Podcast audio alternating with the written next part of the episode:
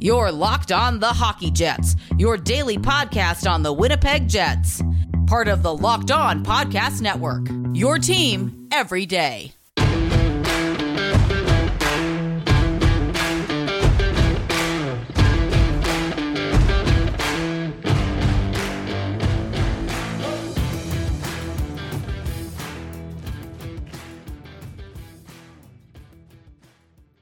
Hello, friends, and welcome to tonight's episode of the Locked On Winnipeg Jets podcast, part of the Locked On Podcast Network, your team every day. I am your host, Harrison Lee, an avid Winnipeg Jets fan and an online blogger. You can follow me on Twitter at HLLivingLoco and at LO underscore Winnipeg Jets. As always, if you enjoy what you're hearing, be sure to like, follow, and subscribe on your favorite podcasting platform of choice, including Apple, Spotify, Google, Megaphone, and the Odyssey app. Doing so is free and ensures you never miss another episode. Tonight's show is brought to you by Spotify Green Room. Download the Spotify Green Room app from the iOS App Store and find one of our Spotify Green Rooms. Spotify Green Room, changing the way we talk sports. Before we get underway, I must apologize if I do sound a bit quiet and a little bit congested. Well, I am actually a bit sick. That's why I ended up missing last night's episode, so appreciate you bearing with me. Hopefully, over the weekend, I'm able to get over this and we will have a nicer sounding recording going forward. On tonight's podcast, I thought it'd be fun to talk about the current NHL semifinals playoff series and what all has occurred since we last spoke. Right now, we actually have another game that is currently underway between Vegas and Montreal. This actually has an absence of Dominic Ducharme, who uh, was actually tested positive for COVID, so he'll be out a minimum of 10 days, which will mean that the Montreal Canadiens are going to have to survive Vegas without their head coach. Later in the episode, we'll find out if they've actually been able to survive or if things are a little bit grimmer than they might appear. Before we move to Montreal Vegas, though, let's talk about Tampa Bay versus the New York Islanders, which has actually been a decently close series. I think the Isles have held their own just about as well as you could expect. In some games, you know, Tampa Bay was definitely better. In others, it's been a pretty 50 50 split. Coming back into Nassau, tied 1 1, was probably a lot better than what most Isles fans were expecting. Tampa Bay has looked, quite honestly, like an unbeatable juggernaut. This is a team that has scoring depth, maybe not great defense, but certainly when they struggle on the back end, their goaltending is nearly unbeatable.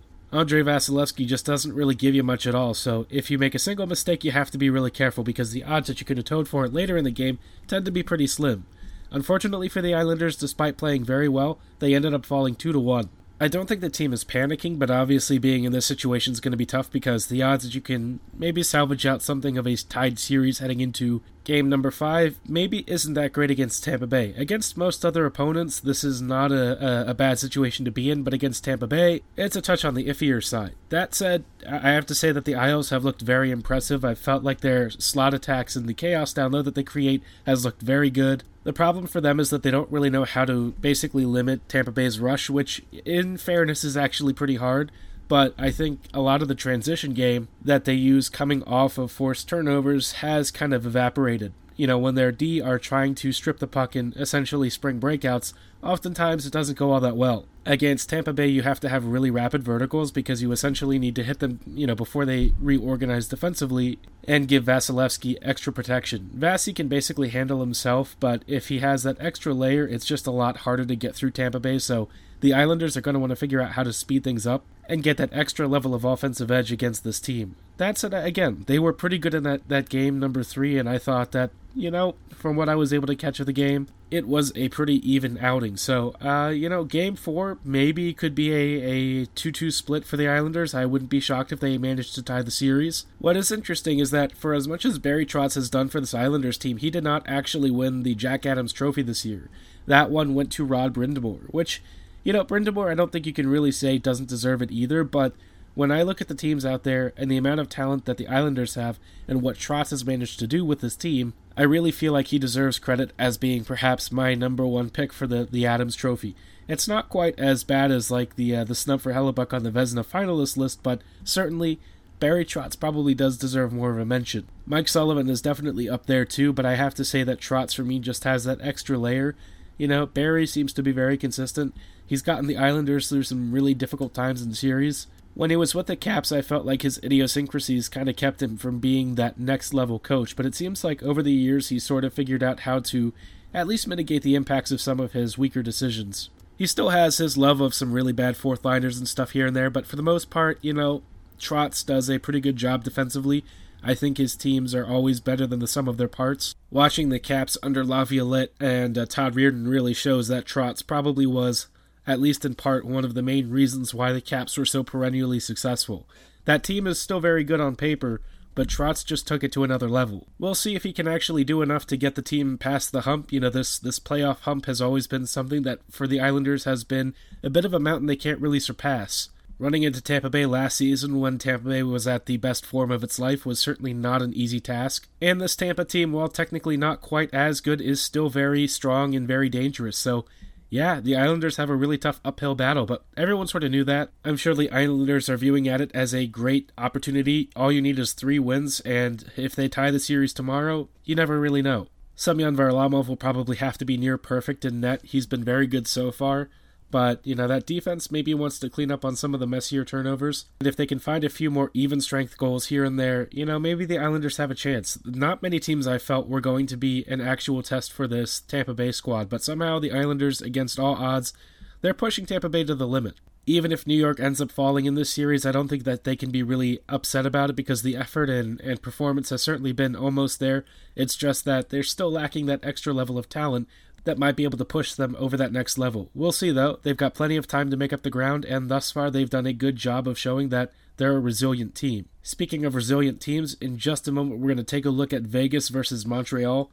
This game decidedly less even than the last one between Tampa Bay and the uh, the Isles. Even between Habs and Vegas in their previous meeting, that game was probably a little bit less one sided than this one. Welcome back to this episode of the Locked On Winnipeg Jets podcast. We are talking about the Stanley Cup playoffs and specifically the semifinals.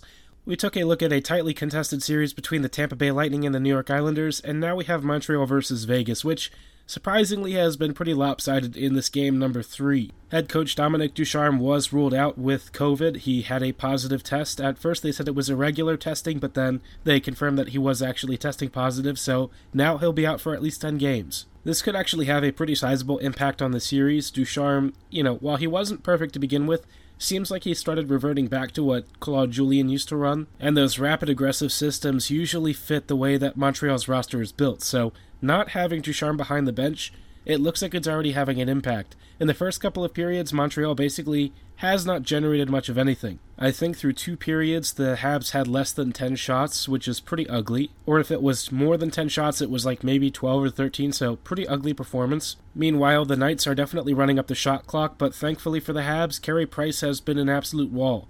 I think he's one of the biggest difference makers in this series, and he's really kept Montreal alive, which is kind of funny because Price in the regular season, you know, he certainly had his ups and downs. He's one of the more hotly debated goaltenders because a lot of folks think he's still brilliant, and the truth is, it's not always that way. Price's performance over the years hasn't exactly been outstanding, but in this series, he's been pretty darn brilliant. It's hard to find much fault with him, and as we have just a few minutes left, he's already faced 37 shots, and somehow Vegas is only up 2 1.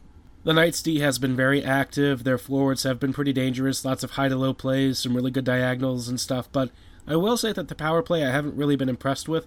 I felt like Montreal has actually been more dangerous on the power play, which, odd to say, the Habs PK has also been effective at pressuring Vegas and getting them into uncomfortable spots. But at even strength, it's definitely not close. I think the only thing that Montreal can really hope for is that they find a lucky shot from somewhere, maybe get a greasy angle, Fleury just hasn't really been tested much at all, so, you know, Montreal may be able to catch him napping on like a weird angle or something. You know, every once in a while, Fleury will let in something that's pretty egregious. He's been good tonight for the most part. The one goal against was from Cole Caufield. There wasn't much that he could do on it. Caufield was basically in on a breakaway, and the way that the breakaway was created was yet another indirect pass off the walls. Montreal has been doing like these weird slight dump and chase things where they're rebounding it off of the walls to get it past the defenders or just sort of chipping it overhead. It's interesting that it continually works against uh, Vegas's D because the, the Knights blue line is actually very active and very fast at recovery. That they don't seem to pivot and recover the pucks as easily with these sorts of dumps seems to be an interesting trend with them, and Montreal may have a chance to create a couple more goal scoring opportunities out of this if the Knights don't really adjust. It's kind of funny because Vegas is defensively very stout. They really don't give uh, their opponents much. Certainly, Montreal in this game has had almost nothing going. These plays, though, have worked, I think, three or four times in the series, so maybe there's something to it. If the Knights can't really shut this down, they're going to keep leaving just a bit of a crack here for Montreal, which I, I think you need to stamp out the Habs. you really don't want to give them any sort of time to recover and cast the seeds of doubt in, in Vegas's mind. With Ducharme out, though, I kind of think Montreal is pretty much toast. Uh, you know, Dominic probably had a lot of the right ideas and, and, tactical approaches here with the current running of the roster, and I don't know if the assistant coaching staff can really replace him. I, again, I'm not a huge fan of Ducharme, but I felt like he learned enough lessons, and he kind of reverted back to some of the stuff Julien used to do in a way that was getting results. Without his leadership behind the bench, it's going to be very interesting to see if Montreal can actually do more than just I don't know, rely on Carey Price. That's been the story of this game tonight. Unfortunately for Price, he can't stop everything. The second goal against from Pietrangelo was maybe a little bit on the soft side, but again, I don't really think you can blame your goaltender, who's basically been the only reason Montreal's even in this game. This looks more like what I expected from this series, and to be honest, I think Montreal's probably in serious trouble. They've given Vegas a pretty decent run for their money, but I think at the end of the day, the Knights are just too deep and too skilled to really be at a state where Montreal really has a chance. But right as I say that, Montreal has actually scored off of a really bad bounce that somehow just got past Fleury, came out in front of the net, and allowed them to tie it. If that's the sort of bounce that occurs, maybe uh, maybe somehow Montreal is in a good position to try and force overtime and stuff. But you know, I, I still think Vegas is probably going to win this game. Somehow, though, they always find these weird opportunities that probably shouldn't happen. Bad puck play, bit of a misfortunate bounce from Vegas. So I just said earlier that Fleury hadn't been tested and that that might come to bite him in the butt. Maybe that's the situation there. I don't know if leaning on Carey Price is a method of, of success here, but Montreal, they continue to find a way. If they can win this game, they have a sizable advantage in the series. A 2 1 lead going into game number 4 would be a huge boost because Vegas at home, it's tough to beat them. This Knights team still seems to have the depth and skill to get by just about anyone, so I'd be real hesitant to bet against Vegas, especially in this game. You know, they've been the much better squad. It's going to be tough for Montreal to find an overtime winner here. If indeed it does go to overtime, there's about a minute left. It'll be shocking if somebody scores before the end of regulation here, but if they do, whew, what a game it's been. I did pause recording here for a moment to see what exactly would happen in overtime, and Montreal actually came out looking pretty darn good. They were the much better team after basically not doing anything during regulation. I don't know if Vegas just ran out of gas, but uh, Montreal basically came out with a huge purpose, seemingly ready to win this one, and Josh Anderson collected an aerial puck, and after tying the game to force overtime, actually scored the game winning goal. The Habs got a nice little two on one with Paul Byron and Josh Anderson, Anderson not missing this one. You know, Anderson has had a strange career with the Habs. When he was with um, Tortorella's Blue Jackets, I thought he was a monster forward. Ever since moving to Montreal, though, a lot of his game has basically been drive to the net and then fumble the puck. He needed more than most other players a really big outing after not having recorded points since like April, so it was cool to see him actually do well. He's a very talented player. There's certainly a version of him that's going to be a lot better than this. I just don't know if we're going to see it with the Habs anytime soon beyond this special game.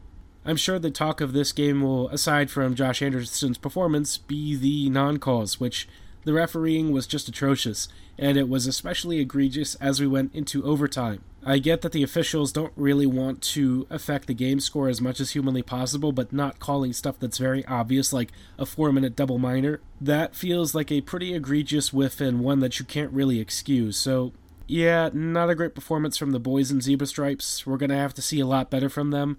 These are supposedly the best refs in the business, and Eh, it's a little bit rough, folks. It is a bit rough. Still, the Habs persevered, and they are now up 2 1 in the series. What a turn of events, folks. That will do it for our current playoff coverage. We will have more thoughts this weekend from tomorrow's game. Long live the underdogs. Up next, I thought I would continue our football Euros coverage with some fun thoughts about some of the games that occurred over the past couple of days. Before then, though, I thought you should know about why Built Bar is the best tasting protein bar on the market. For those of you who have listened to this podcast for a while, you know that I'm personally a huge fan of Built Bars. If you have no idea what I'm talking about, they're so good because they're the only protein bar that's more like a candy bar with a 100% chocolate exterior and a soft, chewy interior. They come in nine delicious flavors like coconut, coconut almond, raspberry, double chocolate, and more but you should always stay tuned to their social media and website channels because they have a habit of releasing very special, limited edition, limited quantity flavors that once they're gone, they're gone for good. You don't want to miss standouts like Churro Puff and the other very special flavors that Built Bar has on offer. As good as Built Bars taste, they're even better for you, with most bars clocking in at around 130 to 170 calories, 4 to 5 grams of net carbs, and 17 to 18 grams of protein. They're perfect for every lifestyle, whether you're looking to maintain your weight or build additional muscle mass, or even just looking for a guilt free snack. To place your order, go to BuiltBar.com and use promo code LOCKED15. It'll get 15% off your first order. Again, that's promo code LOCKED15 at checkout for 15% off at BuiltBar.com. Hello, friends, and welcome back to this episode of the Locked On Winnipeg Jets podcast, part of the Locked On Podcast Network. We've covered our NHL playoff series coverage so far. You know, Montreal beating Vegas in overtime, the Islanders falling 2 to 1 to the Lightning. Overseas, though, there is another very interesting playoff of a sort, not exactly the same structure, but hey, it's pretty fun sports, and that, of course, is the Euro 2020. We've talked a lot about this competition because it's great fun, and a lot of hockey fans are also uh, European football fans. So if you missed it from yesterday, we saw Belgium seeing off Denmark 2 to 1 in a very emotional game. It was the first game back without Christian Eriksen for Denmark. They did a nice tribute during the match. And for about half the game, Denmark was actually very much in control. They were up 1 0 within 90 seconds, and they looked like they were just schooling Belgium. But then Belgium put on Kevin De Bruyne, and the entire complexion of the match changed. It's rare that you sub on a player who has such a formidable presence, but KDB's just built different, and I think if you've ever watched what De Bruyne does and how he architects the field, you'll understand why he's such a difference maker. Um, I believe Lukaku also scored for Belgium, so a really well rounded performance. Denmark probably a bit stunned by this result. I felt like they had the run of form. Certainly for the first half, they were dominating Belgium, looked completely in control, and then the game just suddenly turned on a heel. The Netherlands versus Austria was a little bit less, uh, I guess, crazy in that the Netherlands tended to look mostly in control. Austria had a lot of trouble creating inside Netherlands' final third. I'm not super fond of the Dutch squad. I think that there are some coaching and tactical deficiencies, but for the most part, they're a pretty good team. They'll advance pretty handily to the next round and very likely advance a further round, but I don't see them being like a Final Four or something like that. They're the kind of team that's very decent but not outstanding and i think that that as they go deeper into the competition that sort of lack of quality is going to show itself. It could also be that i just don't really trust frank de boer but maybe he has learned a few things since the past couple of years. Don't know I've seen the Dutch have really good performances, and I've also seen the Dutch completely collapse, so it'll be interesting to see how they handle the rest of the tournament. Austria is no slouch, that's a pretty difficult team, so a 2 0 win, not something to sniff at necessarily. On the stranger side today, we had Sweden and Slovakia, and Sweden barely won 1 0 in a game in which they controlled a lot of it and then just sort of didn't really do anything with that possession and control. This is one of those games where it feels like Sweden was maybe trying to be really pragmatic and very much to the point, get the result, go home, but the actual football itself, it was pretty disgusting. They basically route everything through uh, Forsberg and Isak, which is fine because Isak and Forsberg are both very creative players, but oftentimes it feels like those guys are on a bit of an island, and the rest of Sweden doesn't really provide a lot of support. Robin Quaison also sitting on the bench doesn't really make sense for me. I know that they have that guy Berg as their um, one of their attacking center forwards, but Berg is not really that good. Quaison's much better. So not starting Quaison for me is very strange. You know, you can basically deploy Quaison anywhere up top and he'll provide effective value, especially in space creation and finishing. Kind of crazy that they don't turn to him more often. But yeah, Sweden, strange one. And then the other result that we had was Croatia versus the Czech Republic, and uh, Patrick Schick was probably one of the more notable players. Schick has been a monster in this tournament. I think he's got like three goals or something already. A lot of people really didn't know anything about Schick until he arrived into this tournament, which is kind of funny because he's had a bit of a, I would say like a journeyman's approach to this. I believe he was with Roma for a while, didn't really pan out, got loaned out, and then ended up at Leipzig sold from Leipzig to Bayer Leverkusen, and since then he's just been on fire. Schick's an interesting lesson in patience. I think a lot of people had written him off as he was into his early 20s and looking like, frankly, a bit of a uh, a bit of a disappointment. I know that Patrick was, you know, heralded as a potentially great Czech forward, but it just never seemed to pan out. Some players, though, just take a bit of time to blossom, and Schick is finally starting to hit a stride. And for the rest of the Bundesliga, that's going to be bad news because Schick with Bayer Leverkusen is a menace. Although I don't know if he'll actually stay there for very long. With his performances for the Czech Republic, and certainly with his performance in the Bundesliga, you have to think a lot of people are going to be calling for his name. He's a quality young player in his prime, and I have a feeling that he will continue to be a very prominent goal scorer of the future. The only other Euros match we had on tap was England versus Scotland, which, because I was not feeling well, I actually slept through, but apparently I didn't miss much. It ended nil nil, doesn't sound all that thrilling. Harry Kane may need a bit of a resuscitation because he does seem to be absent on the pitch. We'll have some more Euros coverage tomorrow. We've got a couple of big matchups like Hungary, France, Portugal, Germany, and then Spain and Poland. plus our usual NHL playoffs coverage. But for tonight's episode, that will do it. Before you log off, don't forget to check out another fantastic podcast. Get all the sports news you need in under 20 minutes with the Locked On Today podcast. Host Peter Bukowski updates you on the latest news in every major sport with the help of our local experts. Follow the Locked On Today podcast on the Odyssey app or wherever you get your favorite media. And as always, thanks for listening. Have a great night and go Jets go.